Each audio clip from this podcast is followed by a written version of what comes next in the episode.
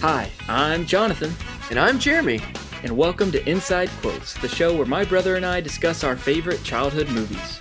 This is gonna be fun. We can stay up late, swapping manly stories, and in the morning, I'm making waffles. Since we were kids, we've been obsessed with movies, and have found ourselves always speaking to each other in movie quotes. To the point that we formed many inside jokes, or as we like to call them, Inside, inside quotes. quotes. That was bloody brilliant. Each episode, my brother and I will be taking turns picking a movie to rewatch, review, and relive the magic of our childhood. Mm. I know some of these words. We hope you'll join us for the ride, and maybe we'll make a few inside quotes of our own. Enjoy the show!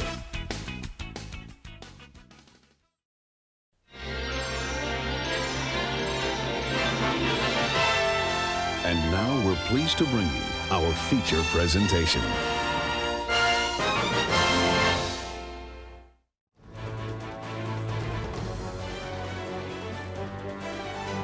Hey, what? Jonathan, do you know what this is? Uh, million dollar pipe? No. Uh, billion dollar pipe? No, silly. This is episode nine of Inside Quotes. That's right. And welcome back, everyone, to another episode of Inside Quotes. I'm your host, Jonathan, and I'm here with my brother, Jeremy. What's up? And we've got a great movie pick for you today. But first... Yeah, we sure do. That's right. But first, we've got to address the elephant in the room. Jeremy, where have we been? Yeah, where have we been? We took a couple weeks off here. Actually, Jeremy came and visited me. Yeah. Not just me, my whole I, family, for like a week. So the, um. So here's the deal. Here's the, here's the elephant in the room. I We haven't posted in a week or so. And we originally... planned this episode to be released for July fourth weekend mm-hmm. because because of the relevance of this movie. Um, and I'm sure you've already you've clicked on the title, so you know what it is. It's National Treasure. Yes, it's one of our favorite movies ever. And we decided, since I was going down to Florida to visit y'all, I wanted to watch it with the rest of the family. So we took a little bit longer, and we ended up just not recording, and which is kind of ironic because I was with you the whole week. Yeah, and we just didn't have time to record. And now we're, I'm a thousand miles away, back yeah. in Kentucky, and now yeah. it's easier to record. Yeah, the only one we ever recorded in the same room was uh, Surf's Up, our uh, pilot episode. Yeah, our worst one. Is it? No, probably not. But well, we'll see how this one goes. yeah. But yeah, you were down here, and it was. You, I mean, you were pretty busy with stuff, and I was working and everything. I didn't take any time off, yeah. so. We really didn't have time to record, and then stuff just kept happening. We had a whole like cell phone fiasco the next week. Oh yeah, Verizon oh, and A T and T. So. This, anyway, po- this podcast is not sponsored by cell phone carriers. No, it is sponsored though. Thanks for reminding me by Aquafina. Aquafina. Yeah. Did they come out with a new magnifying glass? That's right. If you if you need to look up the time on a dollar bill, you just hold that water bottle up and you just check the time. Be sure to account for daylight savings. It's two twenty-two. Hmm. We missed it. Wait, I know something that you guys don't? We'd love to hear your share, Riley. Right, let me uh, let me just take in this moment. Mm. Wow. Is this how this feels? Anyways, we took a little bit of a break, but we're back now. Better than ever. Better than ever. That could be up for debate. But we're here to talk National Treasure. And Jeremy, this is one that you picked, so... why don't you let everyone know, you know, what made you want to talk about this one? Now, when I say a certain movie is a staple of our childhood, like I usually do, I really mean it for this episode, because this is one of those movies where our entire family would watch. That this is on the default list. This is on the default shelf, default shelf of D V Ds. Yeah. Where if we didn't know what to watch, we just put that on, either that, Sandlot, Home Alone, or like Father of the Bride. um, National Treasure was probably, th- we've probably watched that more as a family than any other movie. Maybe Napoleon Dynamite, not sure.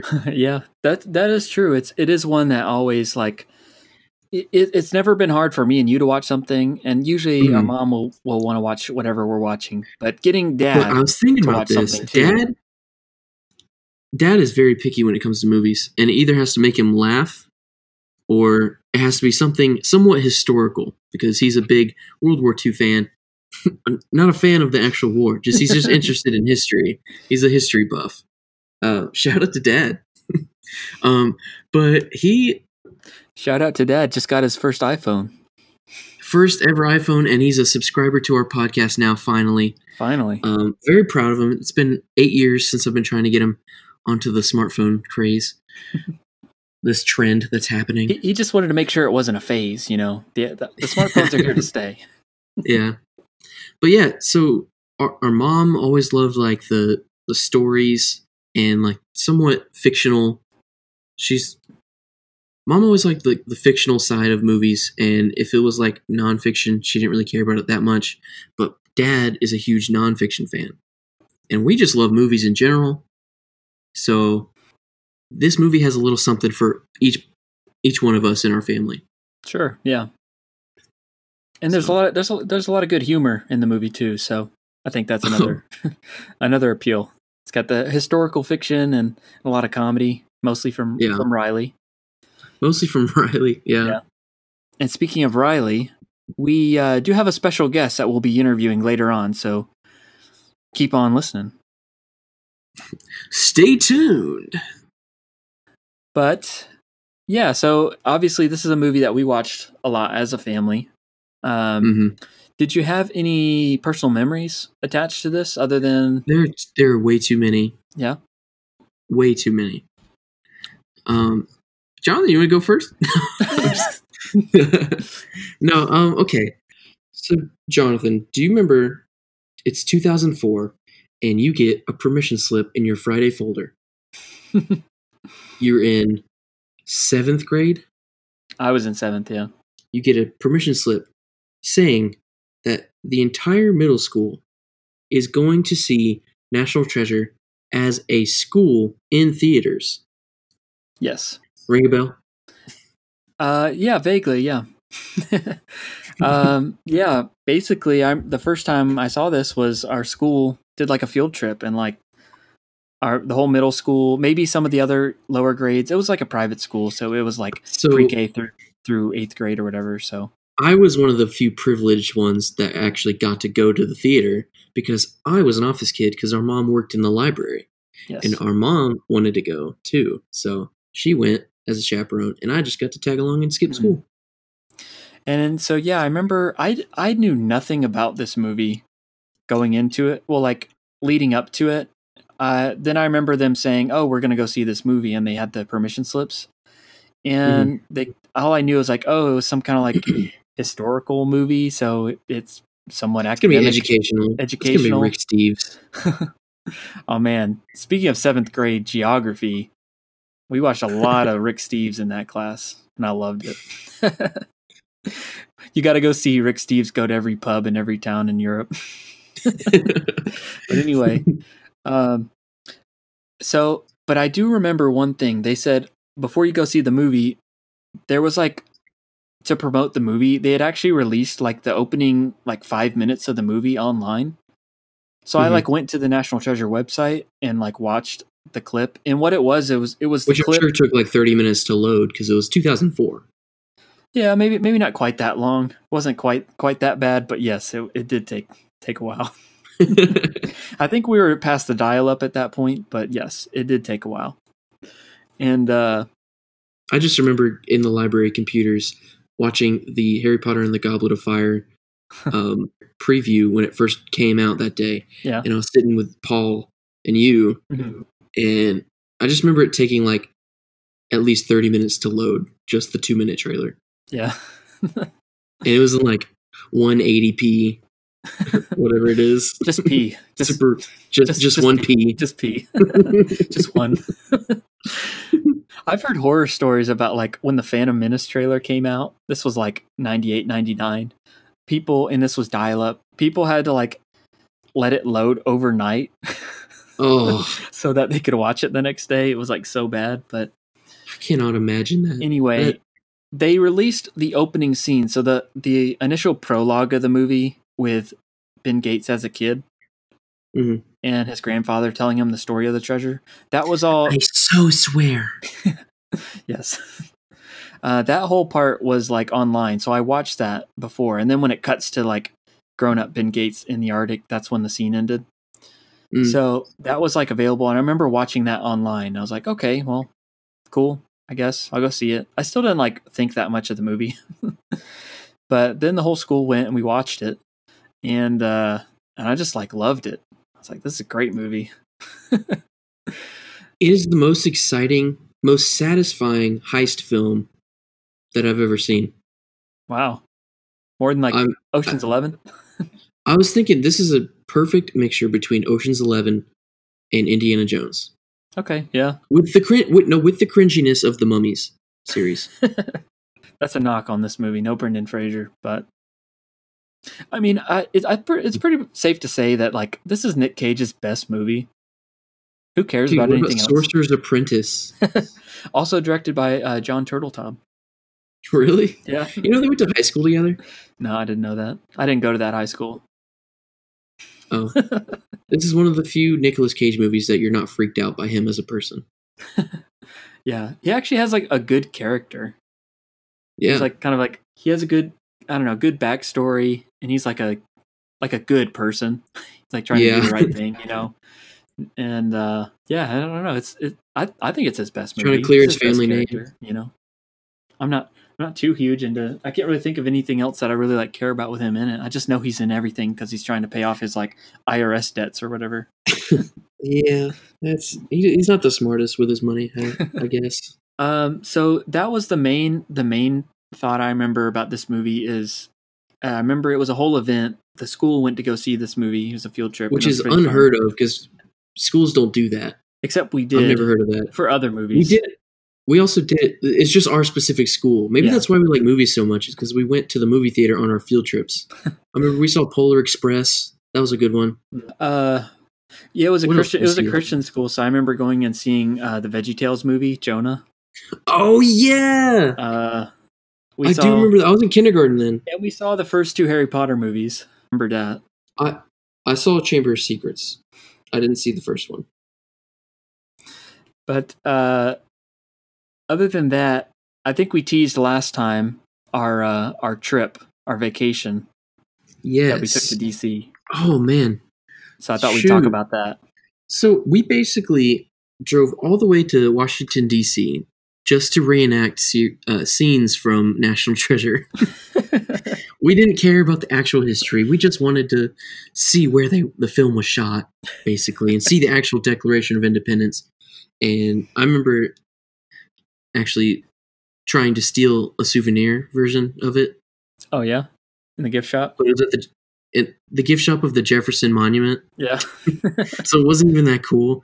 I, I told the lady at, at the counter, I was like, hey, I bet you get this all the time, but can I like steal this and then come back and pay for it? She's like, yes, that's fine. I'll leave my diver's watch for collateral. Collateral. yeah, uh, yeah. We went. That was in like twenty fourteen, summer. Yeah, I just. I was the reason we did that is because I was or already the week before hiking sixty miles or so on the Appalachian Trail in Virginia. Mm-hmm. So, me and the Boy Scout troop, we went hiking. Yep. For about a week, and then y'all picked me up from the trail, mm-hmm. all stinky, and then we went to like Busch Gardens, Virginia, and then we we did yeah we did um, we did. Jamestown, yeah Williamsburg, Jamestown, and D C over the course of yeah. the week. And Which that was, was a great super, trip. Super I I would do that again. Yeah, I loved it, and um, yeah, I, I mean, now we weren't actually I didn't going like there. it so much. Yeah, he had some, had some stomach issues, and we'll we'll leave it at that. Yikes! But uh, let's just say we we toured every bathroom in uh, Washington D C. That that is correct. At least once or twice. um, but yeah, we, I mean, we were going. We had never been to D C, at least me and Jeremy. So I mean, it, we were there to see the sights and stuff. But everywhere we went, we were constantly referencing National Treasure. Uh, we even took like is that the exact step that they sat down when they were plotting to steal it? Yeah, that's the desk they sat at in, in the library when they were um, trying to figure out what to steal. Or, yeah. it was it was really neat. Yeah, and uh, We even took a picture on the steps of the Lincoln Memorial, kind of reenacting that scene, sort of. Yes, yes, yes. Uh, thinking about, like, I'm going to steal the Declaration of Independence, and then, you know, how they're, how they're, Riley's trying to convince them, like, you can't do it. Maybe hey, you should look for that picture, and I'll do a side-by-side and post it on Instagram. Yep, Instagram. That'd be cool. We'll fo- uh, yeah, we'll post it on there. Be sure to follow us, by the way. We're trying to get some more followers. Don't sound too desperate. We don't want you following us. Hey, I'm, I'm resolute about this. It was resolved. It was resolved. It was. It was, it was, it was iron. Resolution. It was mineral. No, no, no. Iron. No. It was um, one of the best monologues of all time. Yeah. Oh, Under the Charlotte. From Charlotte. Um, one standout thing that I remember about that vacation was specifically when we did go see the Declaration of Independence. Yes. And we go to the room and we're looking at it, and, you know, there's tons of people in there, a lot more than is pictured in the movie. And there's yeah. like security guards by like the cases. Mm-hmm. And I specifically remember asking the security guard, like, hey, I'm sure you get this all the time, but like, do people like ask you about like National Treasure and like people wanting to steal the Declaration all, all the time? And the, the security guard woman, she was like, no, I haven't, I haven't seen that movie. Everyone keeps talking about it. And I was like, what? I was like, what? You're sitting That's got to be required if you're going to work for the gov- U S government, period. You're trying to protect it in- and guard it, and you don't even know how we stole it before. Yeah, I was I was going to say that they have extra protection now because he stole it in two thousand four. Yeah, exactly. So I was so I was so shocked that, that the security guard hadn't seen National Treasure. Wow, that's so lame. Um, and yeah, I remember us like making a point of like, oh, we need to watch this movie in the hotel while we're in like on this trip. Yes, and we did. Yes, on a portable I think we watched both movies. Portable D V D player hooked up to the hotel room T V. Yes, this is pre. Well, it was only twenty fourteen. We had laptops and stuff, I guess. Yeah. Never mind. Anyway, it was a good trip, and if you haven't been to Washington D C, I would highly recommend it. It was actually a lot of fun. It was it was greater than like I expected it was going to be. I, I enjoyed it a lot. one hundred percent. Yeah, I I would go do the exact same things. Hmm. Like we missed out on a lot of things. Like we didn't see the White House. Or um, we didn't go to Mount Vernon or anything like that. Yeah, that's. But like, if we had to do the exact same thing over again, I would do it again. Yeah, and not see anything else. There's a lot of things where it's like, oh, you have to write your senator and arrange to to go to things and yeah. set up meetings and stuff. So, you know, if you're gonna go, plan it out in advance. But there's still plenty of things to do even without, you know, getting yeah. into tour the White House or something like that. You know, the the uh, Smithsonian and all that. Is all there, so yeah. Smithsonians were legit. Speaking of Smithsonians and Harry Potter and the Sorcerer's Stone, they have his actual uh, robe costume, Hogwarts robes, from that movie. In like what, what was what's the museum that we went to? Smithsonian something.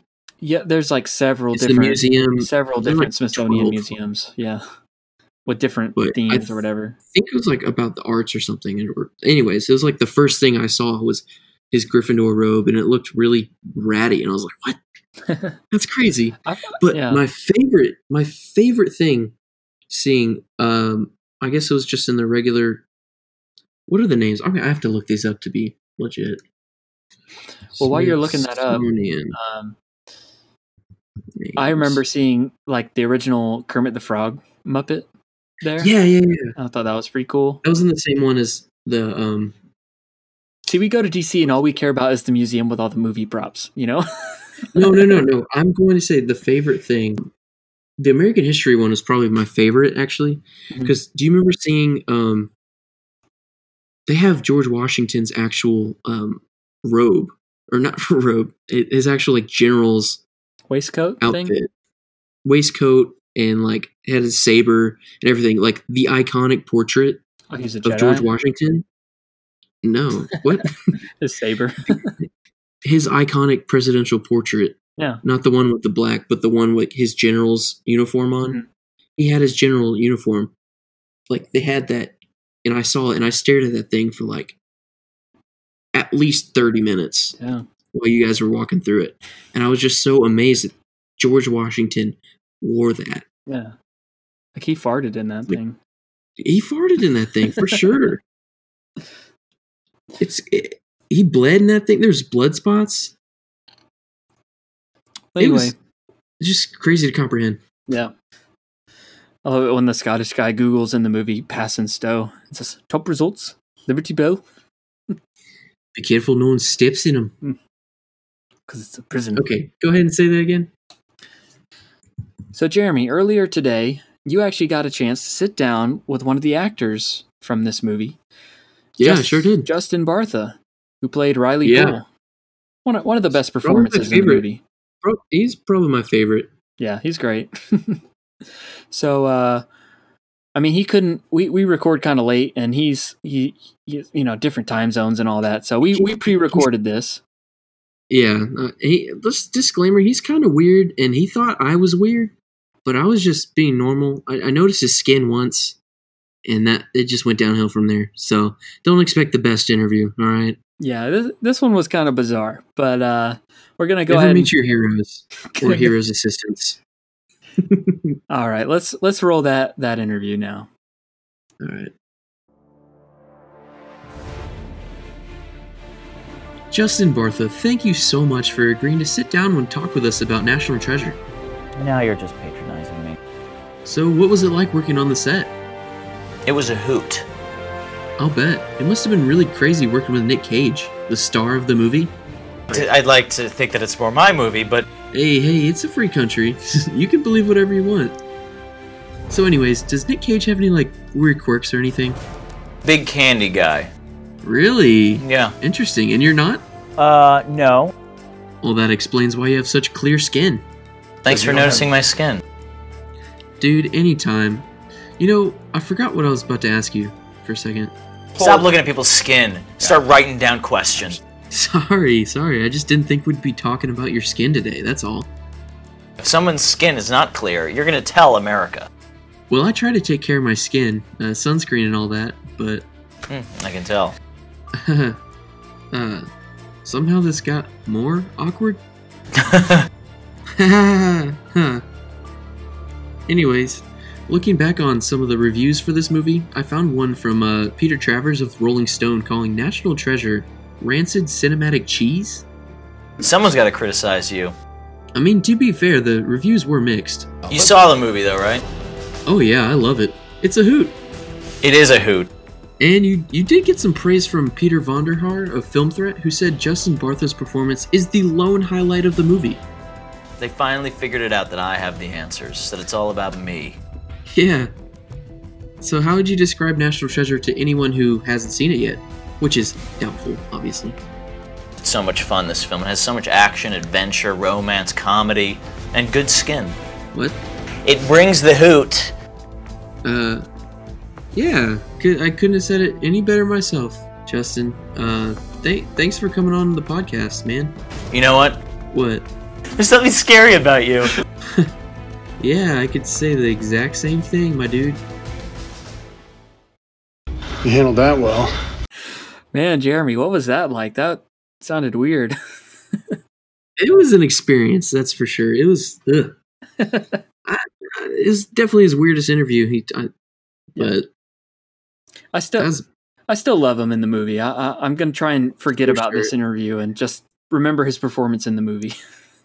Yes, I, I think he should actually be in more movies than just National Treasure and The Hangover. I agree. I had that as a note, actually, that I wrote down when rewatching this one. Justin Bartha needs Why to be in more movies. In? I should have asked him that. Yeah. That would have been kind of rude, I guess. Yeah. Justin, don't listen to this. If you're listening to our podcast right now, just don't. Just turn it off. We're about to roast you. I mean, he...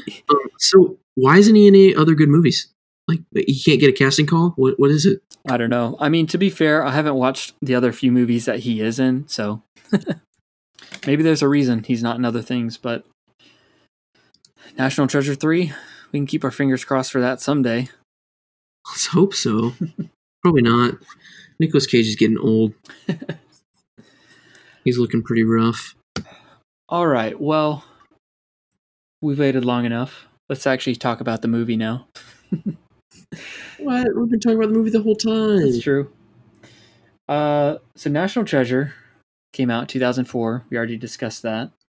Had a one hundred million dollars budget, so not too shabby. Made three hundred forty-seven million dollars. And I don't know if that's domestic, wow. worldwide, but it was a hit. And okay. the second one, I'm, I'm sure did, I'm pretty sure did even better, box office-wise. So again... Oh, because it's way more popular. Where's National Treasure three? I don't... The problem was is because it's so hard to write these complex movies mm-hmm. of historical fiction because they care so much about it being accurate yeah. to a point. So you have to like write around actual American history. Yeah. And... It's got to be plausible, but at the same time, like, none of this is really believable.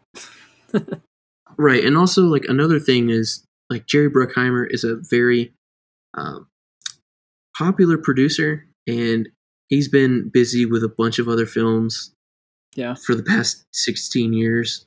Yeah, I think like I think Pirates so. of the Caribbean and, like, did you Transformers or something? Uh, no, that's Michael Bay. Well, maybe he's no, maybe no, he produces those. I don't know. He's definitely a big blockbuster uh, producer. I don't know if he did any of the. No, he didn't work on the. He didn't work on the Transformers, but all of the Pir- Pirates of the Caribbean franchise, and oh, here's a standout from two thousand nine: G-Force, the animated G-Force? guinea pig movie. Was that Galifianakis? Yeah, but yeah, it's got it's got uh, Nicolas Cage. You know, I have to, if I think back about it, I I don't know that I'd even seen any Nicolas Cage movies before this. Not really. Probably my first introduction. They were all inappropriate. Yeah. Uh, we've got John Voight, which we had, again, probably never seen anything with him in it, but we had recently um, seen Holes. What are you talking about? Mister Yeah. Mister Sir, an iconic performance. We had a year to think about John Voight in our life. Um. I love Sean Bean. We get him as the as Ian, the uh, antagonist. Boromir he's a himself. Great villain. Yeah, he's great in everything he's in. And fun fact, this is actually one of the only few movies that he's in that he doesn't die. Well, yeah. Maybe they'll bring him back for number three. He's in prison. That would be sick. Someone's got to go to prison. You know what? You know what's dumb? That I come up with stupid thoughts. Like, what if they just... have to like add a cast member to this movie? Like, what if Nick Cage can't do National Treasure three? Who would replace him? Brendan Fraser. No, he's doing worse. I don't. I don't know who they who they'd replace him with. I as of recording, there's rumors that they're working on a National Treasure three, but also possibly a Disney Plus series, which I think that would be like a younger cast. And I don't know what that would Saying, be. That just holds fans over. Yeah. Oh, we, might, we might be putting it into Disney Plus pretty soon. Yeah. Who knows? Yeah. Um, also in this movie, we've got Diane Kruger. I don't know if that's how you say it. Kruger. But, uh, Kruger. I guess so. But yeah, I hadn't, hadn't seen her in anything before. Fun fact, she dated Joshua Jackson, who played Charlie Conway in the Mighty Ducks movies. Really? They dated for like a long time. What? Yeah, I read that on the... Charlie's like thirteen years old. What are you talking about? That's weird. How old was she? I don't know. I guess I do know one thing about her accent, accent. though. Saxony German. Well, your accent. Pennsylvania Dutch? Saxony German. Oh. You're not American? Let's just talk about the beginnings beginnings of this movie. Okay. Um. So you're starting out in the attic, and he gives like the whole backstory of the treasure and how um, the Gates family are washed up treasure hunters that aren't, they don't amount to anything because they're crazy. And then you're, they drop you in the middle of the North Pole Arctic Circle. Yeah. And they find the Charlotte. Oh, fun fact, um, Jason Earl from Hannah Montana is in this movie. Yeah, I never noticed that until this rewatch here. Oh, I, I've I've noticed that for years. Mm-hmm. I thought it was the greatest thing ever. Dang, flabbit Charles Carroll. Yeah, he played his like his grandfather, whatever that the guy told the secret to about the secret yeah, lies with Charlotte. About the Charlotte. Yeah, there's so many good and bad things that happen in that first sequence of uh, of the Charlotte scenes. Okay. Um, there, there is a plot hole or just some, just a bad criticism. Um, but first let's talk about, um, uh, graphicness, how the early two thousands like to do close-ups of weird things sticking into thumbs. Okay. It all started with Spider-Man when he got bit and you saw his little prickles or something come straight up out of his thumb. Yeah. And it was satisfying yet disgusting at the same time. And they did the exact same thing with Nicolas Cage cutting into his thumb. Yeah. And bleeding. Yeah. And using that to read a clue. Ugh. It's a clue. I was like, that dude is so cool. He's willing to cut into his own self. Yeah. Yeah. Also, it's gross. It's just a trend of the time of close-ups on thumbs. And this could just be moving the movie along, but he's kind of a genius. Oh, figuring uh, out the riddle? Nick, Ben, yeah, it took him two minutes to figure out to put connections between some measly old pipe to, oh, there's an invisible map on the actual Declaration of Independence. Yeah. And I'm going to steal it. Yeah. Or it's going to get stolen. Like, I I am like terrible at riddles. I like hate them. I can never figure them out. The only ones I know is like the ones I've been told, you know, like horse horse's ho- name is horse's Friday. Name is Friday. So this is my plot hole. This is my problem with this. Okay. When they're in the Charlotte and Ben figured out like it's the only way to get to the treasure is to steal the Declaration of Independence. Sean goes from being Sean Bean. What's his Ian. name? What's his name? Ian. Ian goes from being like an ar- archaeology, like financial backer and supporter to Ben to this high stakes criminal within like five seconds. And it's just like, he's just now revealing that to Ben, even though they've been friends for years and we play poker together. You know, I can't bluff. They've known each other for years, and he hasn't figured it out. His goons, mm. um, and then like, what's weird is that Ben, like, even though they've been friends for years, and like he comprehended that for the first time, and immediately just being willing to die for it within like ten seconds of actual like raw dialogue, not just like, oh yeah, movie editing. In order to pre- like, protect the Declaration, he's like, "Oh, I'll just blow up everything." It's like, "Yeah, bro, you could have been wrong about that riddle." Right? Yeah, that's. It's like too much of a hindrance. Yeah. A hindrance. Yeah, the the movie starts out. It has a lot of like work to do to set up the story, and I think it, which is really it, hard. And they did the best they. I could. think it does it pretty well with the whole prologue sequence explaining the history of the treasure, mm-hmm. and then him, you know. Actually grown up the searching. Flashbacks were kind of cheesy, but I guess it's it, it was like exactly what the Mummy movies did. Yeah, great movies. Well, maybe not that third one. Oh, gross. But yeah, uh and so the yeah there's a lot of like setting up with, you know, kind of his monologue trying to figure out this riddle on the on the boat pretty quickly there and setting up the plot. But um yeah, yeah I guess it, I don't know how like if they've known each other all their lives. It didn't seem that way to me. It just seemed like, oh, he's kind of a financial backer. So obviously if he doesn't have some like real job, there's got to be someone that's like mm.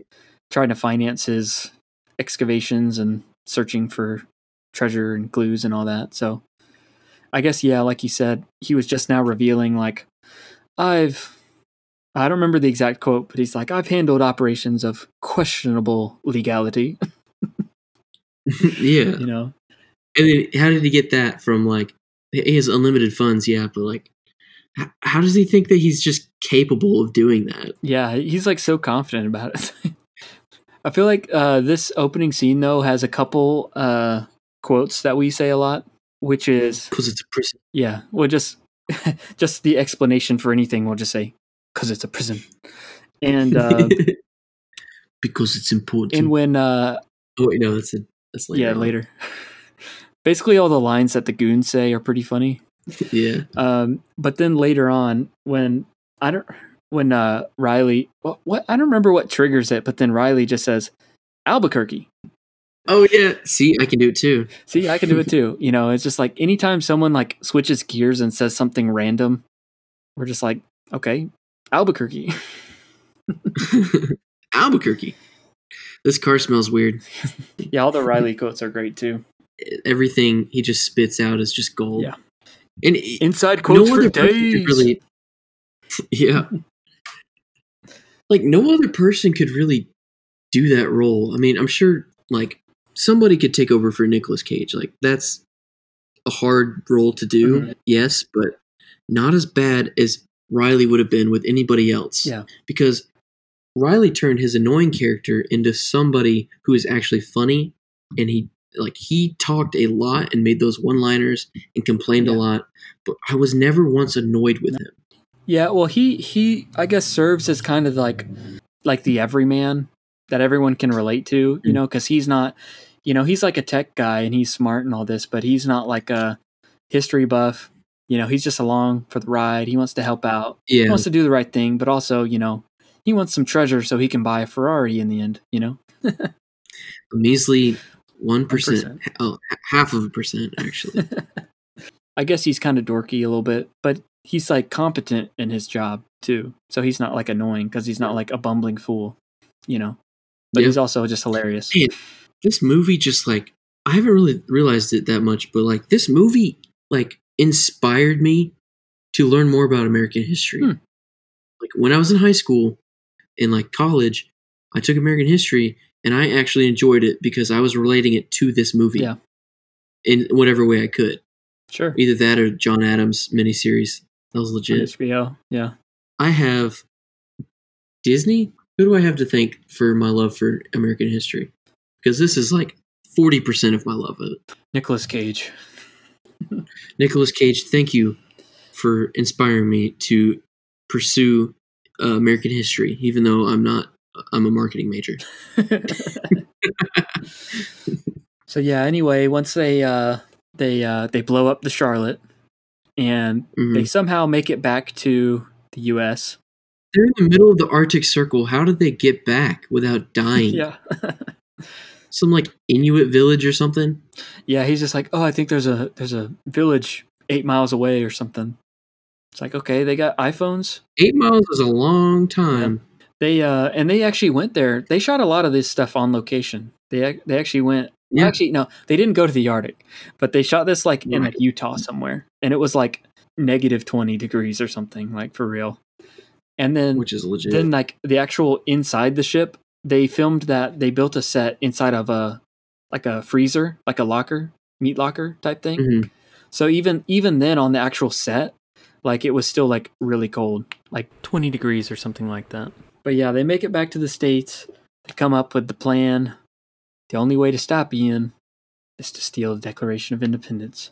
I love that sequence when Riley's like, no, you cannot do this. It's impossible. Not not that it... Not that it shouldn't be done. It can't be done. It shouldn't be done. It, and then yeah. he's like, he's like, let, let me show you. Let me prove it to you. And he just does that whole like sequence there of like somehow he knows, you know, the average person knows the whole security process of what happens with with this Declaration yeah. of Independence. The preservation room. Enjoy. Go ahead. Do you know what the preservation room is for? Delicious jams and jellies. And on top of that, uh, before they decided to steal it, I guess they had gone around to like the F B I. And all the C I A and was like trying to say like Homeland Security, Homeland yeah. Security, hey, you know this guy Ian, he's gonna steal the Declaration. You should let us look at it. That's how they meet uh, Doctor Chase, right? First, and mm-hmm. then and they find out about the gala.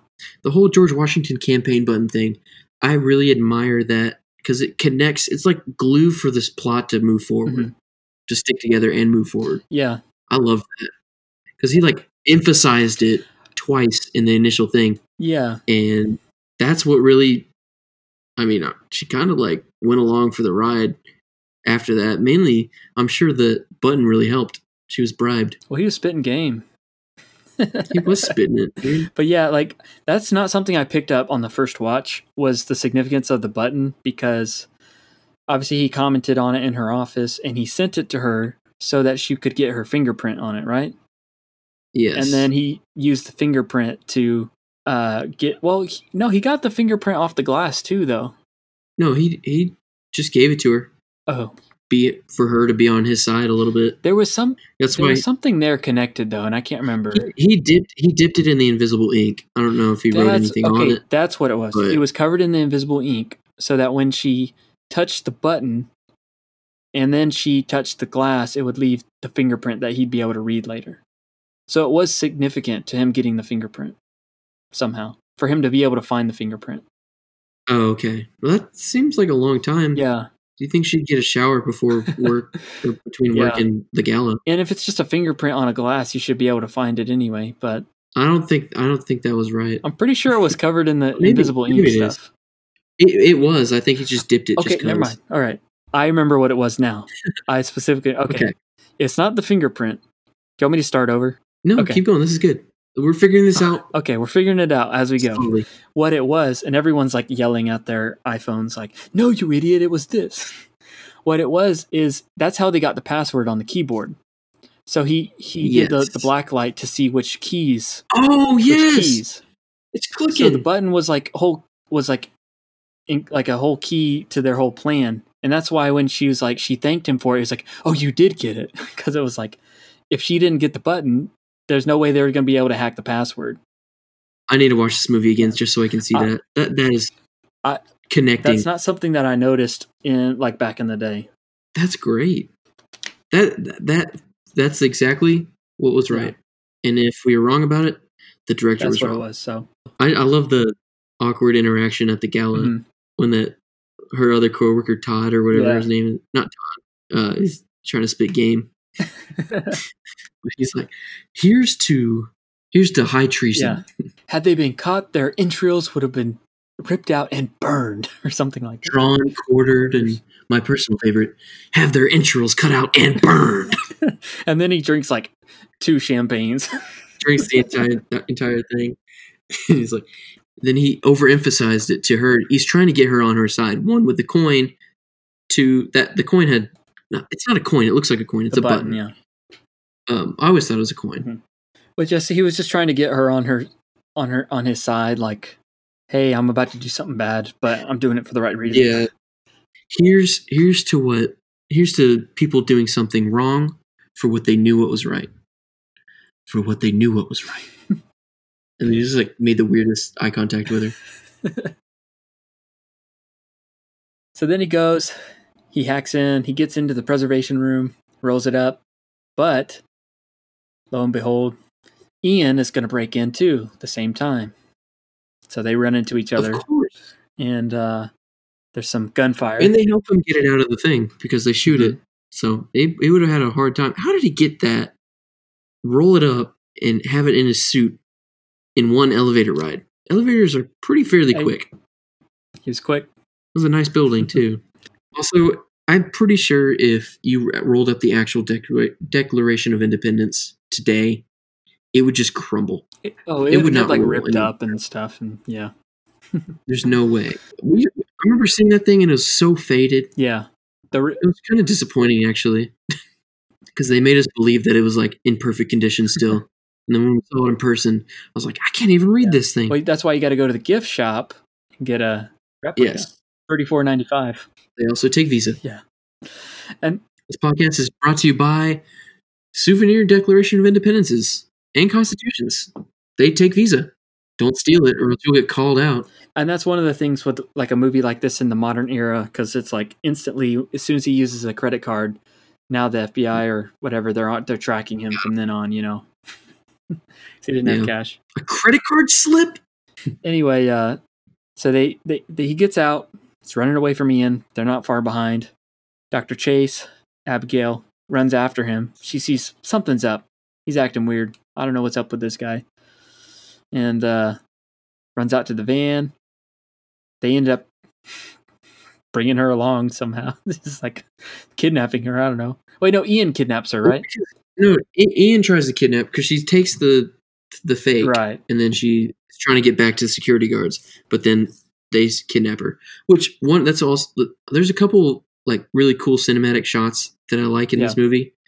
Um, and one of them was in this part um, is when they realize that Ian's kidnapping her, and they get out of the car, and it's a shot of the side view mirror with Riley's face, and then the dude that's driving the truck shoots and shoots the mirror. Oh, yeah. But you're tricked into thinking that it's hitting Riley because it's like just oh, you yeah. just see the mirror. And it's really, really cool. Yeah, I kind of like the shot too. Just before that, it's just a cool shot that they were actually on location or whatever. But when she's leaving the the Gala building, and you she's walking across the street, and you see like the Congress building in the background. That's yeah, kind of a cool shot. Yeah, good composition. Yeah. Wasn't as artsy as sure. Much, no, no. Yours is much more clever. But yeah, they go on the great car chase. Except it's kind of, I mean, it's like fast paced, but it is like a couple of like big cargo vans, so they're probably not going that fast. yeah, yeah, but uh, they did all their own stunts for it too. They hung out. Uh, both Nick Cage and Diane Kruger did their own stunts in this movie, especially in that scene. And she had to take like a week off because she was sore from hanging on that door. Oh yeah, yeah, like a week or two just to recover. Yeah, that, that looked like it could hurt, like slamming into that door and closing and all that stuff. Ian gets away with the the replica. He thinks he's got it and lets him go. They drive off, and uh, he crumples it up and gets all mad. Oh, another shot that I think is good is in this next scene when they're in the park trying to figure out what to do next. And it's like, oh, I can't go back to my apartment mm-hmm. where I've got a lab and all this. And uh, when she tries to run off with the Declaration, and she like, he like runs after her and chases her and like grabs her and like, and you see that shot? It's like a full moon in the background. It's like a silhouette. Yeah, it's like almost. a silhouette, and there's like the moon in the background. That's yeah. kind of a cool, cool looking thing. That was really, and her legs were kicking yeah. up. Yeah, that was cool. That's a shot that stands out to me. And I guess another one was the the bus one where they're later on in the movie when they're running away from Ian, and he's just casually walking with the the document holder, and the bus oh, comes yeah. through, and then by the time the bus leaves, he's running. That was that was a cool shot. And then my last favorite, we're just getting all our favorite yeah. shots out. My last favorite shot was um, one of like the first close up like macro shots that mm-hmm. I've seen. Um, whenever they're actually in the catacombs and they're walking down, and like the the elevator breaks, and you just see a close up of a nail, a two hundred year old nail just shooting out, splintering out of the wood. Oh yeah, I thought that was so cool. One thing I thought you were about to say a second ago, but it's when near the very end when Ian finally does get the Declaration of Independence, and it's when like Abigail's running across the street, and then she's about to get hit by a car, and it like flies mm-hmm. in the air, and it's like slow motion, and it bounces yeah. over, and then then the truck runs over it, and it's like, oh, it's still good. But then you just see Ian like walk up slow motion and like pull up the canister and like undo the lid, pull it's it so out cool. and look at it, and it's like, we're done here, you know. Puts yeah. it back on, and it's like, I just thought that was a pretty cool one too. Maybe just because it's in slow-mo, I don't know. And it's Sean Bean, and he's so cool. Despite the cheesy acting, this movie is really yeah. good. Like, I don't know why it gets so much yeah. hate. It, you you just have to kind of suspend some of the... And unbelievable. You can't pick at it sure, too much. Yeah.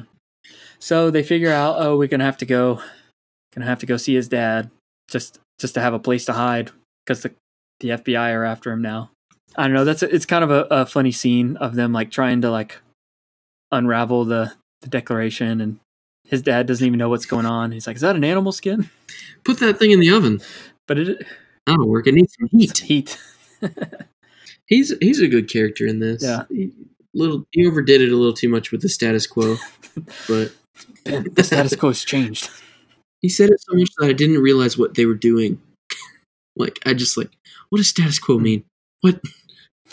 Yeah. As a second grader. I, I don't know that I really understood what it meant, other than kind of figuring out what it meant in this context, I guess, seeing this movie.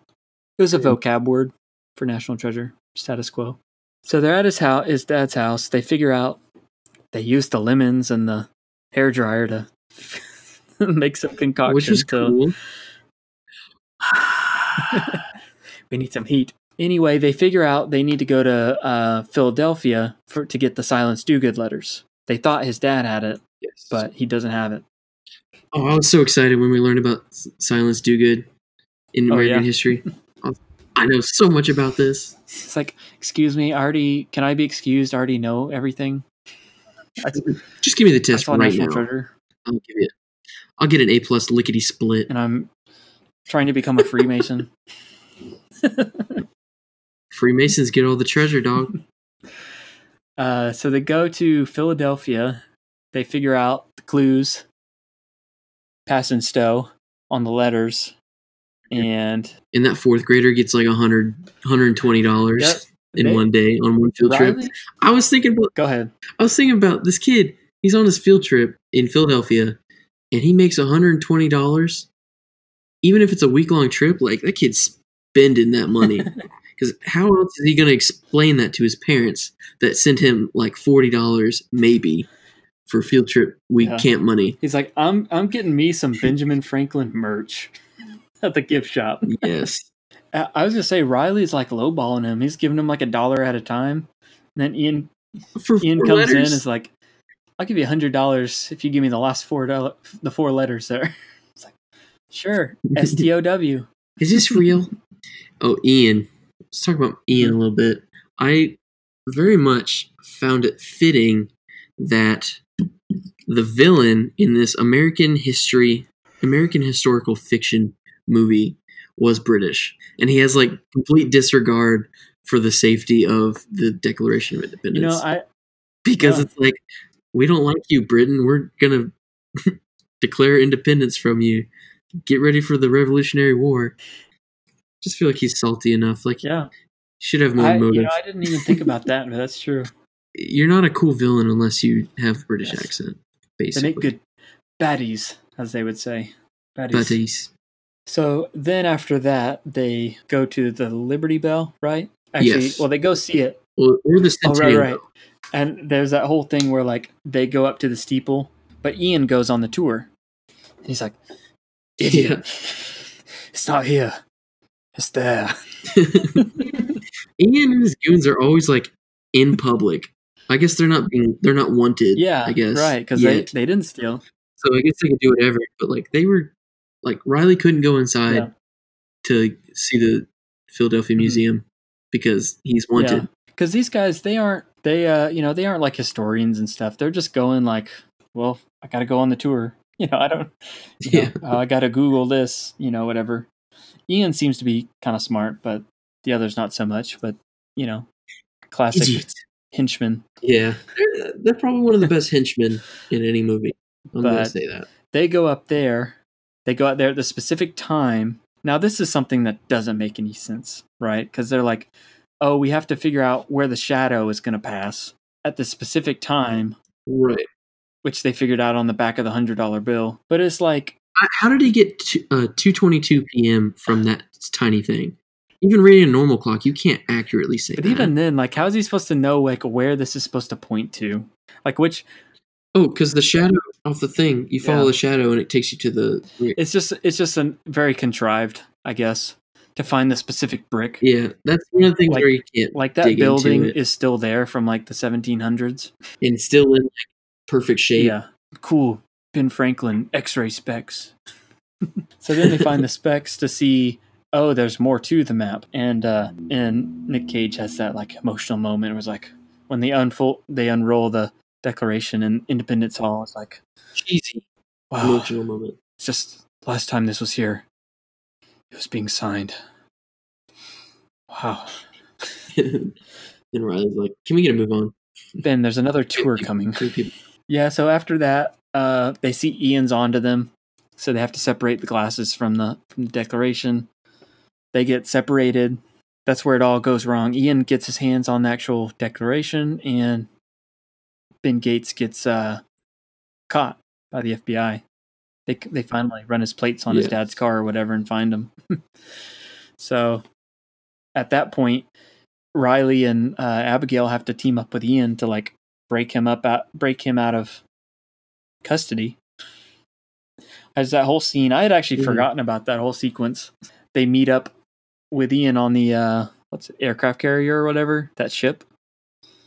He like jumps off, which I never made the connection. Yeah. Um it's assumed, I guess, that like Ben Gates is like a professional diver, and it's him mm-hmm. because he like jumps like this huge distance into this water off this boat. But he's like, when he gives that his watch earlier in the movie, he's like, oh, it's a diving watch. It's actually worth a lot. Whoa, that makes so sense. Like, now. Is that the only like connection to? I guess he's like a a diver. That makes sense. Yeah, that's why they would put yeah. that in there. Wow, I'm making a bunch yeah. of connections now. Mm-hmm. Oh no, when he dove. Okay, when I was in second grade, I didn't really know that much about geography. I knew all my fifty states and capitals, yes, but I didn't really realize how close New Jersey and New yeah. York City was from each other. And there's just a river away. And I assumed that they were underwater in their scuba gear for like five hundred miles over to get to New Jersey. I was like, how did he get to and New Jersey? And there's just like here? Sequence of them swimming underwater with like the Proclaimers playing in the background. Like, ah!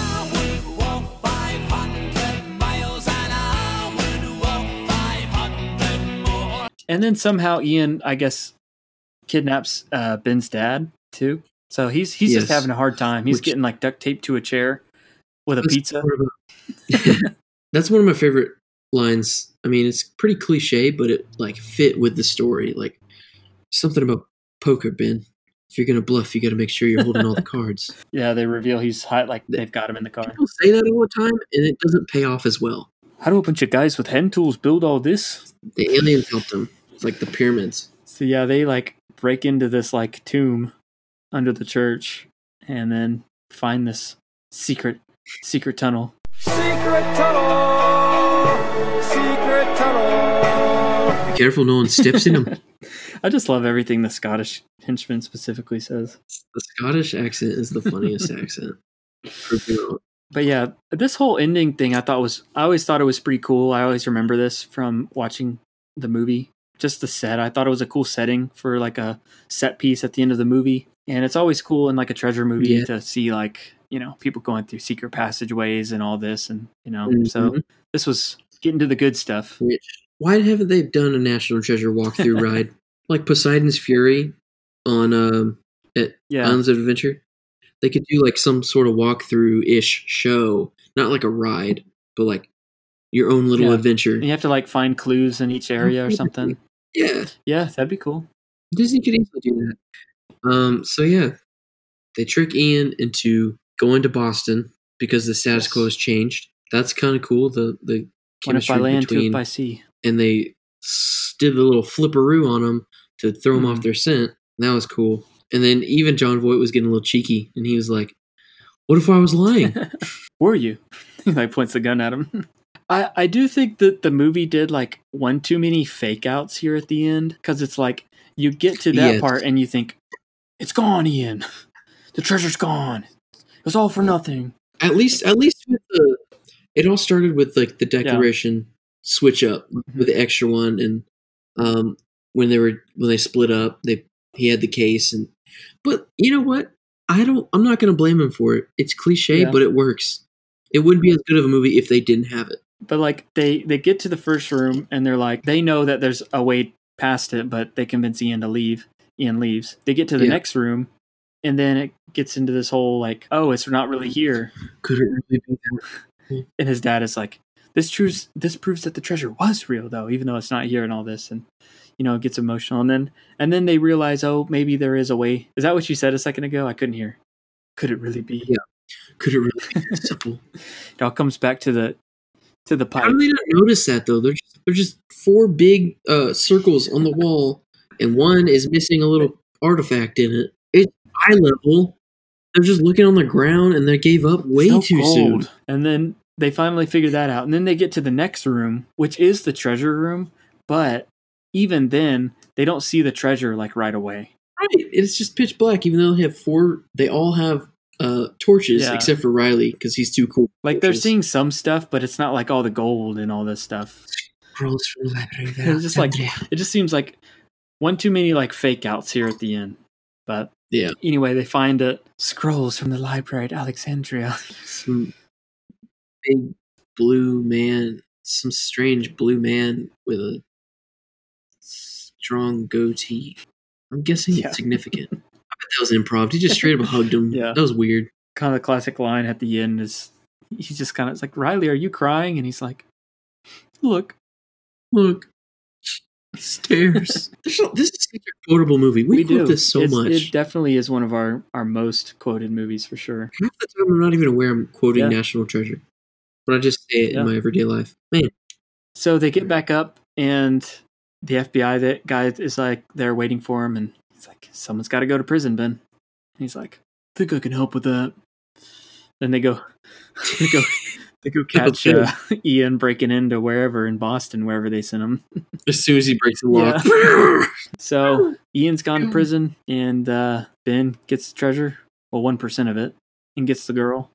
He gets one.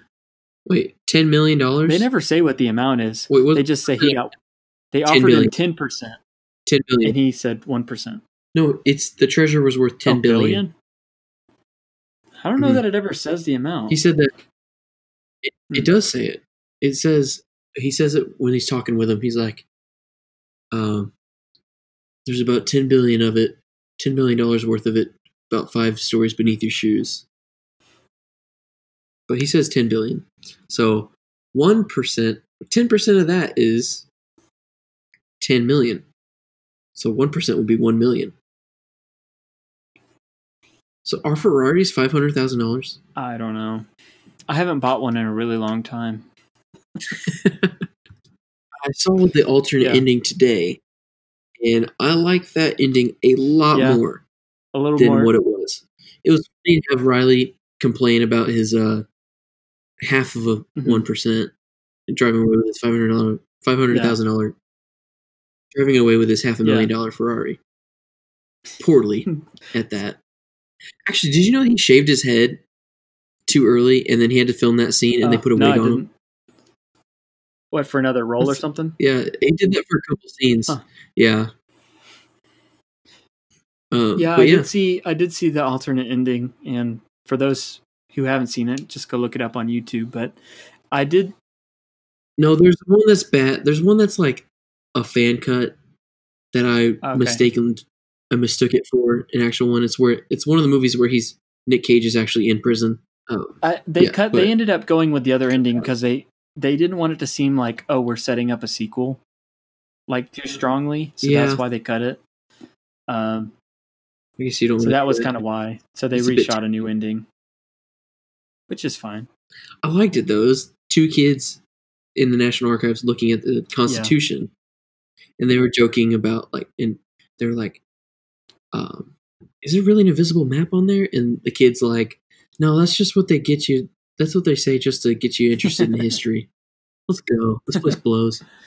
And then Nick Cage is like right behind him, yeah. just smiling. Then Abigail pops up and like everybody, the whole gang shows up. They're all like looking at yeah. it together, I guess. And they're like, do you, re- do you really think that there would be an invisible map on the Constitution? Nah. Like and out. Riley does have some. He does say something like, "Can we at least keep so, the treasure this time, or something like that?" Some of the money. Can we actually keep some of the money this time? the The one aspect we haven't really talked about too much of this movie, and I know you were wanting to to talk about it, was the soundtrack.